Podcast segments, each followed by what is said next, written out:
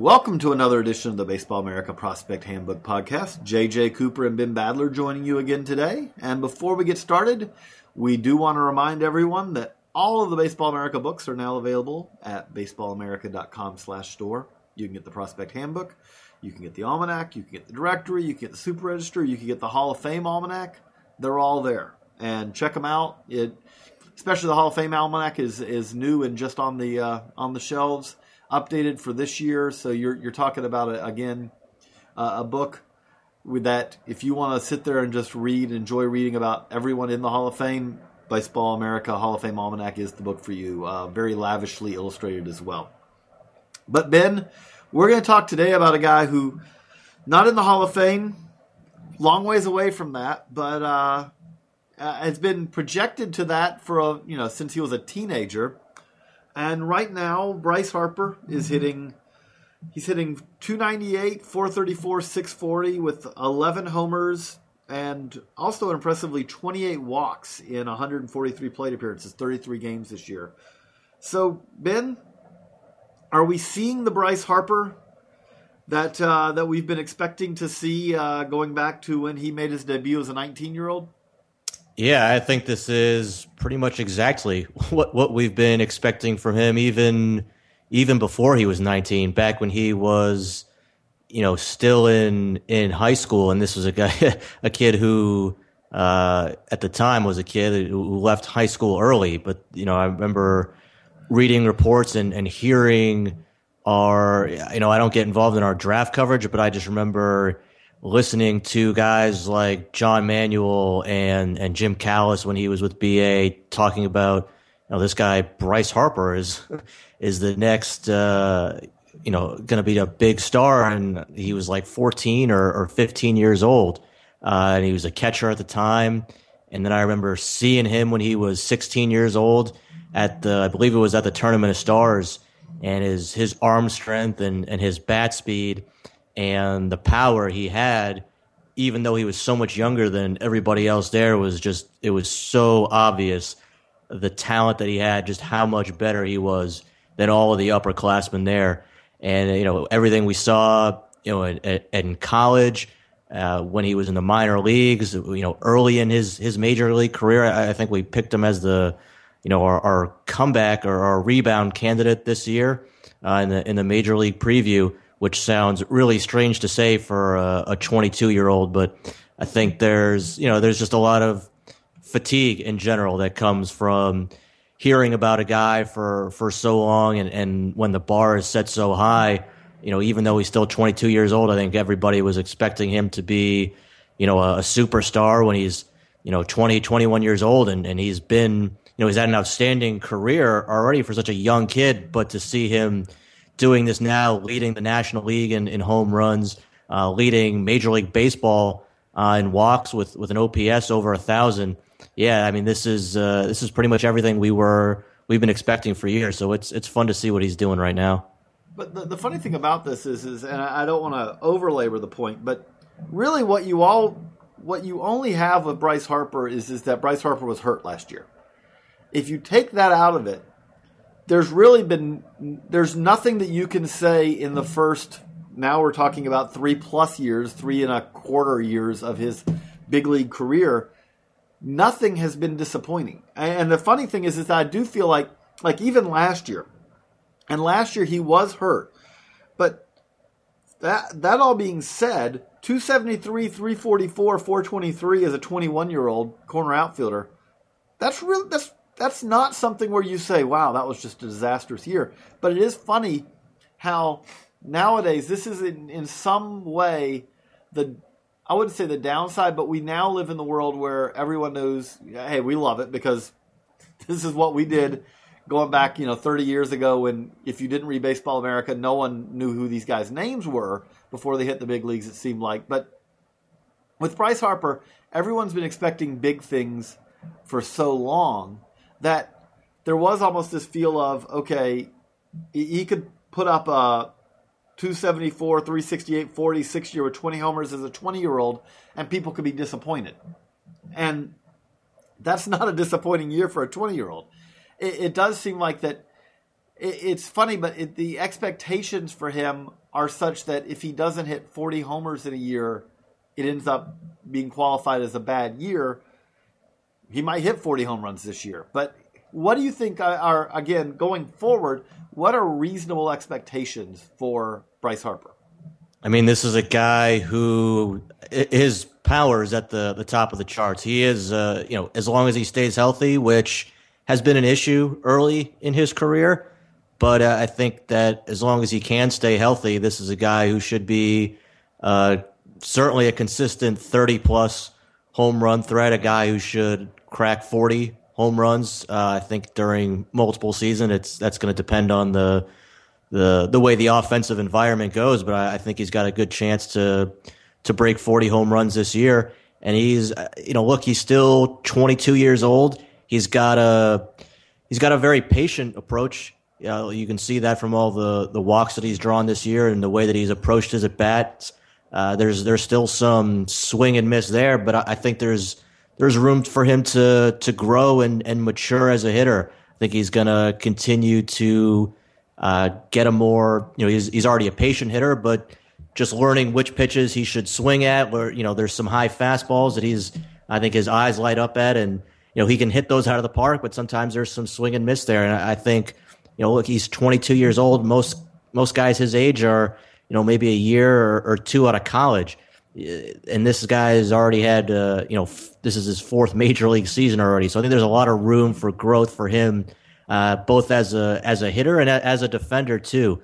Uh, I think he's got a chance to be a, a, potential. You know, the tools are there for for him to be a potential Gold Glove uh, corner outfielder. So uh, and remember, this is a guy who was a, a catcher. Uh, up until he started his pro career. So I, I, think there's a as good as he is right now, there's still a lot of room for growth for him uh, which is what's really scary about what what could come for him. To me, what I look at him is is that I, I think that he could be Gian, another Giancarlo Stanton with maybe even a little bit higher OBP. That's to me kind of when you asked me the the shorthand version of, of what Harper can be, and I don't think he's that far off of that right now. But um, when you talk about those are to me the two best pure power guys in raw power in the major leagues, the two guys who have the most thump in their bat. And I, I do think when you look at it, I, you know, when you mentioned about 22, when the season started, he was still the youngest player in the National League, which is amazing. He, he's at 66 home runs now in the big leagues. He's got those in the bank, you know, over pretty much everyone arriving in the big leagues now. Uh, at you know, who's the guys who are arriving now are at his age. Uh, the really guys who move very quickly. It's funny when I think about that we talk about Carlos Correa, Byron Buxton, who's the best prospect in the minors now. And the thing that stands out is is that as good as those guys are, I think that I've we've probably seen the best one-two combo that we're as far as prospect status that we're ever going to see in our lifetime when we had Trout and Harper basically as the two guys who were coming up at the same time. I, I maybe I'm being pessimistic, but I, I don't think we'll top that in my next, you know, maybe not lifetime, but next 10 to 15 years. I don't know if we'll top that. What do you think? I, I think it's possible, but I think you're right. That's going to be that's going to be a tough one to beat. Certainly over the next, uh, certainly over the next five years, it's it's going to be a, a, tough one to beat. And and it's you know not just at the at the time, but looking forward, obviously at, at what these guys have have already accomplished with with Mike Trout. I mean, Mike Trout is the best player in baseball since since Barry Bonds. Yeah. I mean, that's it's it's tough to get better than that. And I think that Bryce Harper, you know, I don't think he's going to be as good as Mike Trout at this point, just because again, Mike Trout is the best player since Barry Bonds. Mike Trout's is, power is better than we expected. Yeah, that's the differentiator. Is that his power is not that far off of Harper's, and then everything else is going to be better. Yeah, uh, but uh, these guys are, are both potential. I mean, these guys could both win MVPs this year in their in their respective leagues. So you're right. It's it's going to be tough to top that one two punch. it, it is. It's and especially when you throw in how quickly those guys move, because again, age is important, especially with a hitter, and it's very hard to hit the big leagues as early as Bryce Harper did, because in Bryce Harper's case, he moved his clock up because he was good enough that he skipped essentially his junior and senior years of high school, played one year of JUCO instead, and so was eligible after his junior year in high school effectively. U.S. guys don't do that. Again, when you throw in the, the combination of, of youth at the age at which he was big league ready, really about the only way that you could match that is if a there was an extremely advanced Latin player who signed at 16 and moved uh, amazingly quickly. Uh, again, you know the a, he's a pitcher, but the only guy I can think of kind of on a similar type timetable is Julio Urias, because again, 18 year olds usually, even if you're drafted as a 17 year old, they're going to want a, a, full season. In Harper's case, you, you had he moved about as quickly as an American born player can move. I really can't think of. It's going to be hard for many guys to become established in the big leagues as young as you got to remember Harper's going to be 22 all year. Harper will turn 23 this year in the playoffs, late in the playoffs. If the if the Nationals are in the World Series, they'll be celebrating Bryce Harper's birthday, turning 23 during the World Series. It's just a pretty unfathomable. Uh, again, just the combination of youth and again present production that you're already seeing. So it is fascinating. It's been a great, an amazing first month of the season for him. He has 11 home runs right now. He had 13 all last year. Again, in a year that was kind of where he battled a lot of injuries. If he stays healthy this year, uh, you know, 22 home runs his rookie year. Clearly, that should uh, fall pretty quickly. Again, if he can stay healthy all year. So that was our look at the major league side on on this uh, podcast. We did want to switch it to the the minor league side. And and Ben, two guys that you want I know you you're fascinated with Jose De Leon, who's had uh, a pair of 12 strikeout games already, and you you're he was pretty prominent in the Dodgers list coming into the year. He, he's doing everything he can to show that maybe you know it, it's hard to rank him any higher considering who was ahead of him on that list, but he is he's definitely moving up the overall prospect list right now. Would you say? Would you say that, Ben? Yeah, yeah, absolutely. It's pretty remarkable the transformation that he's made over the past really two years. I mean, this was a guy that the Dodgers drafted in the 24th round as a college pick out of Southern uh, in 2013. He was, you know, he threw in the low 90s. Uh, there were some body issues. Didn't really have a a sharp pitch to put anybody away with.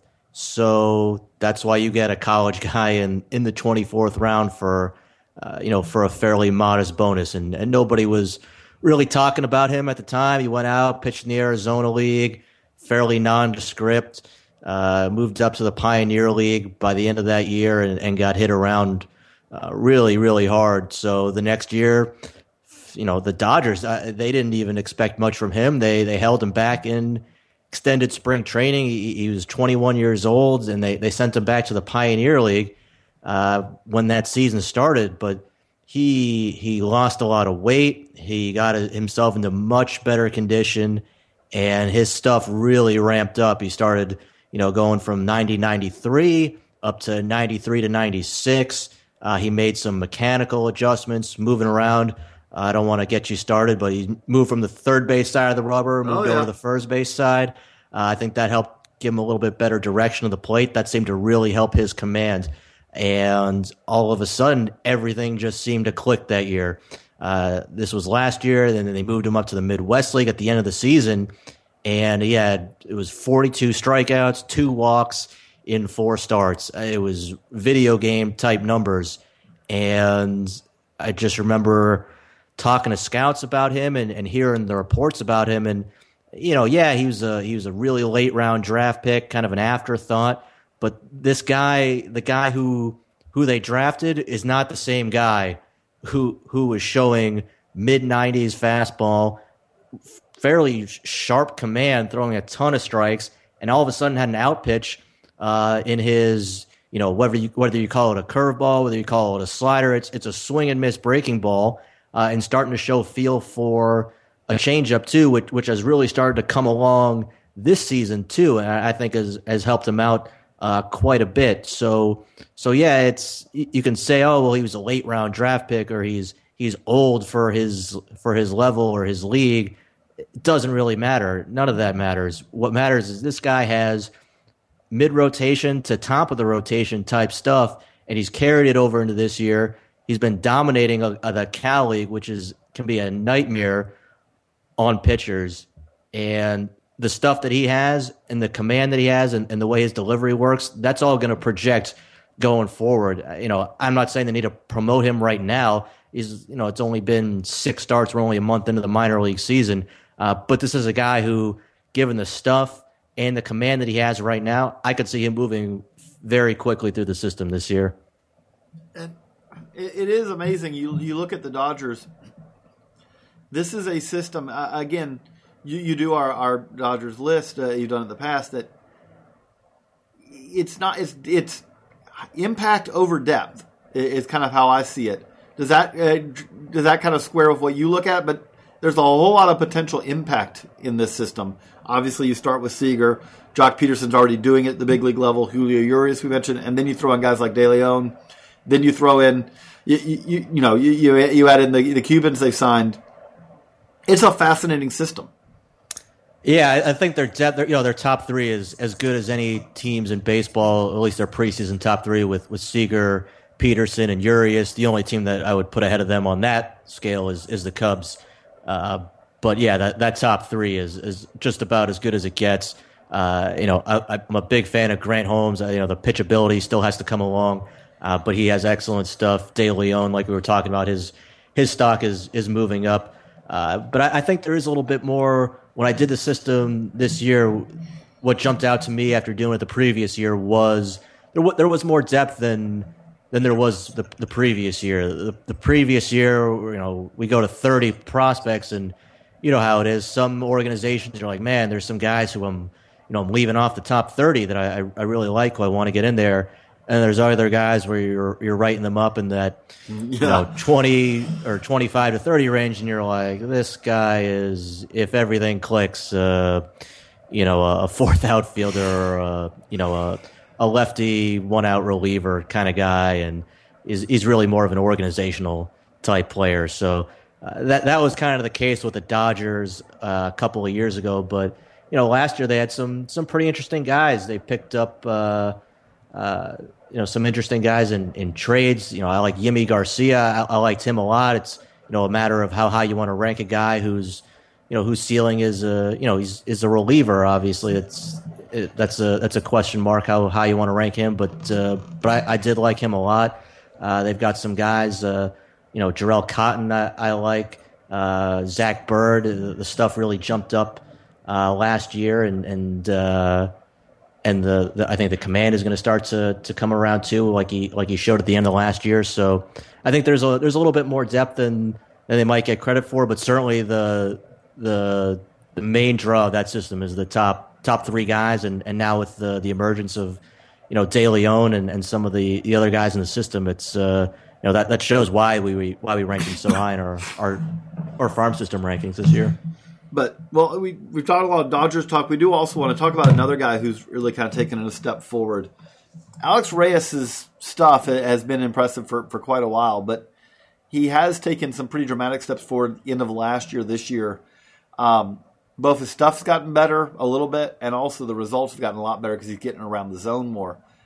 It, he's another one of the, if you say guys who've, who've done a lot to help themselves in the first month of the season. I, obviously Reyes was on everyone's radar before the season, but but what's impressed you, uh, Ben, about what's happened with him? Kind of now that we're a month into the minor league season. I mean, it's just the stuff is just vicious stuff. It is He's, vicious. There's there's not many guys in the minor leagues. He might have the best strikeout rate in the minor leagues. I mean, it's it's top of the rotation stuff. It's he can touch 100 miles an hour. He's he's not going to sit in the upper 90s as as a starter, but uh, he'll be mostly mostly in the mid 90s with a with a really sharp power curveball. Uh, he's got a changeup that he really doesn't even need much at this level, but it's you know that's another pitch that projects as a potential above average pitch for him. Now, obviously, the issue with him is all right. Is he going to throw enough strikes to uh, you know to to project as that front of the rotation starter and and hit that ceiling that that he does have? And yesterday it was only one walk. That was really encouraging to see. But yeah, that is a, a bigger concern going forward. but I do think that with the delivery he has, the athleticism he has, the the relative lack of experience that he has too. Uh, you know, in, in high school he was, uh, you know, th- remember th- he signed to the Dominican Republic, but he grew up been- in, yeah. in New Jersey and he was a, a third baseman. He, he wasn't really Had some getting time uh, in Canada too, if I remember right. Um, so he was, you know, a very atypical path toward where he is right now. I think there's a lot of factors that point toward him being able to uh, to be able to corral his stuff, to be able to straighten out his uh, his mechanics in terms of being able to repeat his release point, which is going to in turn lead to him throwing a lot more strikes and, and improving his command.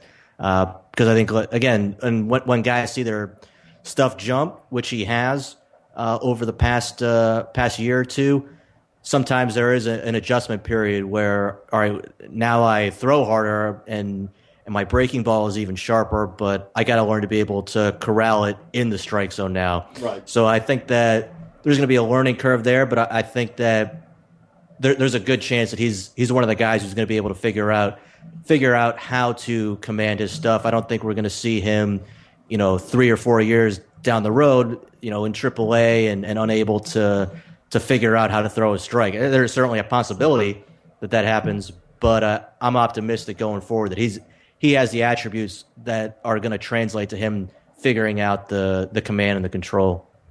The, the thing that stands out with me uh, about him is, is if you look at minor league starters and you said, okay, top two pitches, grade them out, and you ask scouts, the only guy I can think of, and, and this does not mean he's the second best pitching prospect in the game or anything like that, but fastball, breaking ball for him, Lucas Giolito is the guy that comes to mind who uh, who may be a, a tick better as far as that. But when Reyes is on his fastball and breaking ball, I, I can't think of anyone else in the minors who, for a starting pitcher, who I say, okay, their top two pitches are better than what the Reyes's are. Because there are just very few guys who have that fastball, and there are very few guys who have that breaking ball. And there are very, very few guys who have that fastball and that breaking ball. Yeah, I mean, if uh, obviously if he had the command, you're right. I was, that's uh, that Right. That doesn't mean he's a prospect that Giolito is. I mean, that doesn't yet. I mean, Giolito has that, and he has better control, better command right now, and he's got a better, I'd even say a little bit better body. Giolito has that kind of perfect body that you're looking for. Um, Julio Urias has really good stuff. He has three pitches, and he locates them. That's different than what we're talking about, Reyes. But on pure nastiness of their stuff, uh, it is a lock you up breaking ball, and it is a I can't catch up to it fastball. That's a that's a great combo. You know, you, when you can touch triple digits as a starter, and you mix in a purely, as you said, it's just filth the the breaking ball as well. It's a very very hard combo to to beat. I- I- Yeah, I guess the the other two names that would pop to mind now he's in the big leagues, but Carlos Rodon with the White Sox with the Mm-hmm. the know, and- fastball slider. Yeah, the fastball slider combination. Uh, he's been you know, again up to the the high 90s uh, from the left side. I'd, I'd put him in that category, and, and the other guy would be uh, Tyler Glasnow with the Pirates with his fastball and uh, and that uh, that breaking ball that he has would, would be in that group. But you know, and Glasnow is another guy like Reyes who it's you know it's it's top of the rotation type stuff, and we'll we're gonna have to wait and see if they can figure it out with the the command. Right, and I would say that Reyes' stuff though is better. Like as good as Glasnow's stuff is, is I would say that Reyes is personally I would give it as a, as a tick better. But you know, just from the people I've talked to. Um, but again, those were yeah, those were the guys I put in that con, in that group. Um, you know, I, I'm trying to think of others. I I I really can't. Rodon's a good one. Uh, I, although again, with Rodon's fastball, Rodon's fastball is not as electric as say like Reyes is, but he is doing it also from the left side. The slider is the slider is the, the best slider of those in the minors before he went up to the big leagues. We we say farewell to you, Carlos, and we wish you well in the big leagues. And uh, it's it should be a long, uh, productive big league career for him. But it is it's going to be fun to watch because Reyes we're still going to see him in the minors for a while.